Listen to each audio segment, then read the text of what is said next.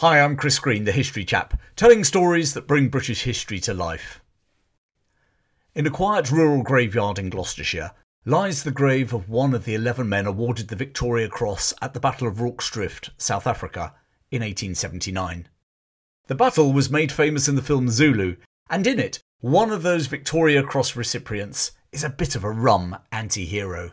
And if you've seen the film, you'll know who I'm talking about Private Henry Hook. His character, played by James Booth in the film, was a cockney, insubordinate barrack room lawyer who questions why he's even fighting the Zulus. He's a drunk who's been put on field punishment, a malingerer in hospital, and who his sergeant says of him, I know you, Hook. You're no good, Hook. Despite all this, Hooky comes good as he saves the patients in the hospital as it's stormed by the Zulus and is awarded Britain's highest medal for bravery. However, that's not the real Henry Hook at all. Far from it. The real Henry Hook was a teetotaler, model soldier who served his country for over 40 years. Far from being a malingerer in hospital, he was actually the cook in the hospital who, after the battle, was found making tea for the men. And he wasn't even a Londoner. He came from over a hundred miles away in Gloucestershire. The film Zulu does this Victorian soldier a huge disservice. It's time to tell the real story of Henry Hook VC, a very humble warrior. Albert Henry Hook was born on the 6th of August 1850 in the Forest of Dean, Gloucestershire. He was the eldest of six children, born to a farm labourer and his wife from the tiny hamlet of Churcham, about six miles west of Gloucester. The Hooks have been living in the area for at least 200 years, and it would be to Churcham that Henry Hook VC would return on his final journey in 1905. In 1870, just short of his 20th birthday, he married Comfort Jones, and they were to have three children a boy and two girls. In the previous year, he had enlisted as a volunteer with the Monmouthshire Militia. Eight years later, in March 1877, he enlisted in the regular army.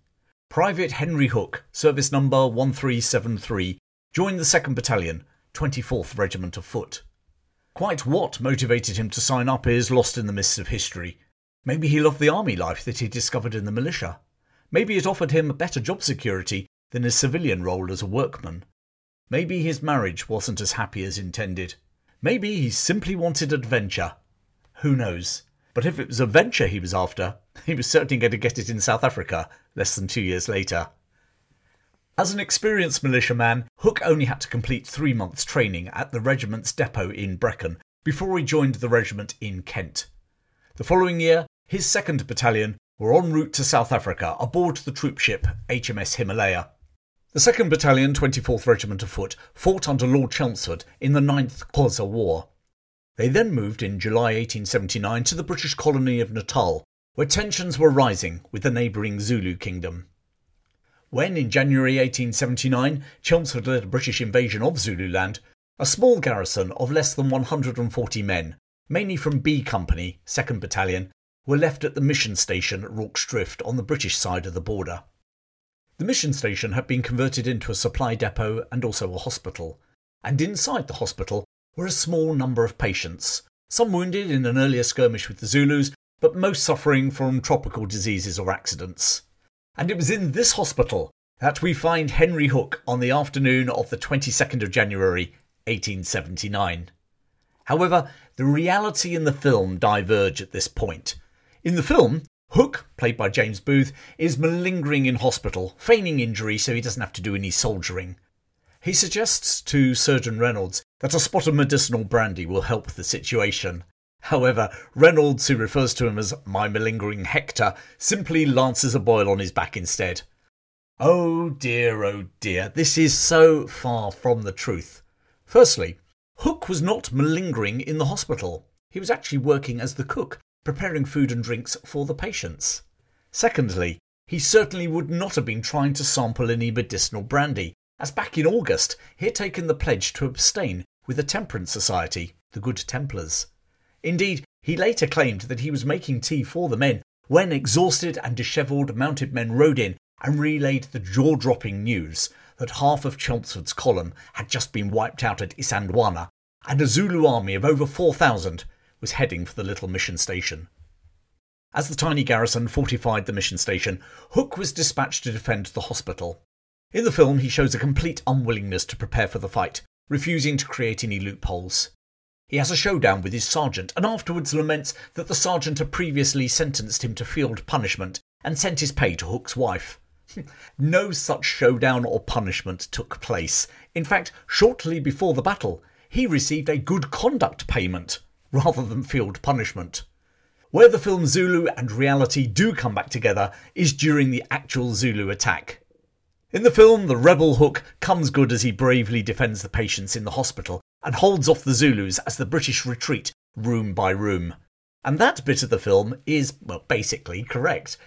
Hook himself told his story on numerous occasions afterwards, and over the years it remained pretty consistent. During the initial attack by the Zulus, Hook, who was a pretty good marksman, hit a warrior at 400 yards. He then spotted a Zulu hiding behind an ant hill about 300 yards from the hospital. His first shot went high. His second shot hit the ground just in front of the target. He was not sure if his third shot hit his opponent, but the Zulu never popped up again. Next day he would go looking for that man, and you'll find out what happened later in this story.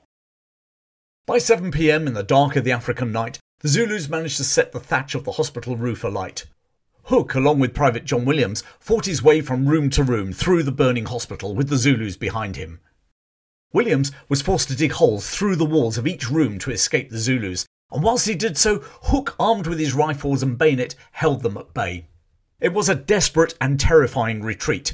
Imagine a pitch black room, except for the light from the burning roof, the smoke from that roof, along with the smoke from the rifle fire, petrified and helpless patients, Zulus uttering battle cries and hacking the doors of their assegais before finally breaking into the gloomy rooms. And as Hook later said, he felt like they were pinned like rats. Time and again, the Zulus tried to grab the barrel of his rifle, but Hook had the better grip and was able to wrench it free each time. On one occasion, he fired into his attacker's breast at point blank range. He recalled five or six dead Zulus lying at his feet as he fought them in that confined space. Zulus desperately threw their assegais through the door in the hope of hitting Hook. And they did. An assegai or spear whizzed across the top of his head, splitting the skin of his scalp. And that scalp wound, where his hair never grew, remained with him for the rest of his life. As Williams broke through each room, Hook would then push the patients after him, all the while trying to hold off the Zulus. In one room, an Irish soldier, Private Connolly, couldn't move due to a broken leg. Hook grabbed him and shoved him through the hole, breaking Connolly's leg again, but needs must. Eventually, they reached the last room, closest to the rest of the British garrison, and were able to climb out of a window and drop six feet down the other side. As in the film, Hook brought up the rear, but unlike the film, he didn't help himself to the missionary's brandy. Instead, he helped the injured Connolly out and then carried him across his back to safety. The fighting that had raged so fiercely earlier in the night eventually petered out around dawn. Hook was one of several men detailed to go out to collect any spare rifles that were lying around, and it was during this task that Hook had a nasty surprise. Hook had ventured out a little further to see if he could find the warrior whom he'd been shooting at behind that ant hill the previous afternoon. He found him lying behind it, with a bullet wound through his forehead. It seems Hook was a much better shot than the film made out. As he retraced his steps, he passed a prone Zulu. Hook thought it was odd that a dead body was still bleeding, but before he could compute the danger sign, the Zulu had leapt up and tried to seize his rifle. In the ensuing tussle, Hook managed to knock the man over, slip a cartridge into his rifle, and shoot him at close range. He hurried back to the British barricade. As the sun rose in the sky on the 23rd of January, what remained of Lord Chelmsford's column approached out of Zululand, and seeing them, the Zulus withdrew. In the film, Hero Hook reverts to form and immediately tries to get back into the sick bay. In reality, Henry Hook did revert to form, just a very different form. Without even pausing to wash his blackened hands and face, he started to make tea for the men. And it was whilst he was making the tea, having thrown off his tunic, that he was told to report to Lord Chelmsford immediately. All in a fluster, he stood to attention in front of the commander without his tunic and with his braces hanging down, whilst he gave an account of his actions in the hospital. Lord Chelmsford shook his grubby hand and congratulated him on his bravery. Henry Hook was one of eleven defenders at Rorke's Drift to be awarded the Victoria Cross, and he was the only one to actually receive his medal at Rorke's Drift, when Chelmsford's successor, General Sir Garnet Wolseley, presented it to him later that year. He recalled that after the ceremony, many men offered him a drink, but being true to his vow of abstinence, he refused. He would remain teetotal for the rest of his life and would later become a Methodist lay preacher, certainly not the character portrayed in the film. Hardly surprising, based upon what you now know about the real Henry Hook VC, his family strongly protested about the way he was portrayed in Zulu. After the war, Henry Hook bought himself out of the army and was discharged in June 1880. He applied to work as a janitor at the British Museum, but it seems that being a recipient of Britain's highest medal for valour was not enough to get him this reasonably lowly job. It took letters from his officer at Rorke's Drift, Lieutenant Bromhead, as well as Lord Chelmsford and even the Prince of Wales to get him through the door. On the 26th of December 1880, he started his new job as duster of books in the museum's famous round reading room. He was to work at the British Museum for the next 24 years, eventually becoming the caretaker for members' umbrellas. Visitors remember him in the 1890s as a short man, he was about 5 foot 7, with broad shoulders and a kindly face, and beneath his apron he wore his uniform, complete with Victoria Cross pinned to his 42 inch chest. On his return to Britain, Henry Hook found that his wife, Comfort, had entered into a bigamous marriage with a man from Gloucester. Records are murky as to exactly what happened and when, but the commonly held story is that Comfort had not heard from Henry since he arrived in South Africa and had presumed him dead. Eventually they divorced, and in 1897 he married Ada Taylor from London. They would have two girls, the eldest of which, Victoria Catherine, has the initials VC Hook. Coincidence? I guess we'll never know. Despite leaving the regular army, which cost him £18 to do at the time, it didn't take long for Henry Hook VC to once more join a volunteer battalion. In this instance, seeing as he was living in London, it was the 17th North Middlesex Rifle Volunteers, where he was promoted to Lance Corporal. Shortly afterwards, he moved to the 1st Volunteer Battalion of the Royal Fusiliers. This unit had been formed in 1859 by Thomas Hughes, the author of Tom Brown's School Days in which we first meet prize cad and anti hero Harry Flashman. Hook would serve in the volunteers for 20 years and rise to the rank of instruction sergeant. However, his health would never be the same after Rorke's Drift. The assegai wound to his scalp gave him increasing discomfort as the years went by, and after his return to England, he suffered from breathing problems and consumption, or as we now would call it, tuberculosis. Dusting all those books in the British Museum probably didn't help matters, nor with the London smogs of the 19th century. Eventually, his doctor advised him to seek the fresher air of the countryside, and so on the 1st of January 1905, he retired to his native Gloucestershire. He moved into two Osborne villas in Rosebery Street, Gloucester. When I recently visited the road, I found that whilst Rosebery Street is still there, Osborne villas are no longer standing. Unfortunately, the retirement would not be a long or happy one.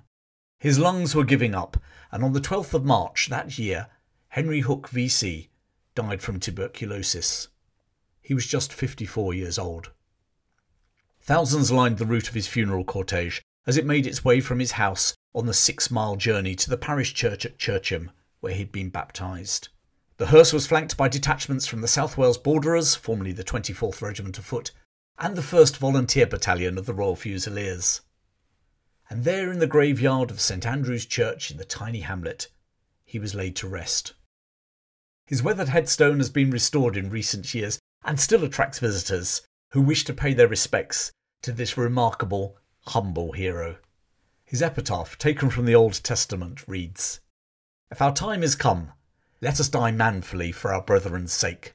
A man who was not a barrack room lawyer, drunk or malingerer, but a fine Victorian gentleman a teetotaler, and a model soldier who served in uniform for 45 years and was honoured with Britain's highest Medal of Valour. Albert Henry Hook VC, 1850 to 1905. Thank you for joining me today, and I hope you enjoyed that story. This episode was ad free thanks to my supporters, including Harry, Carl, and David. You too can support me by hitting the subscribe button below. I'm Chris Green, the History Chap. Thanks for listening Keep well, and I'll speak to you again very soon.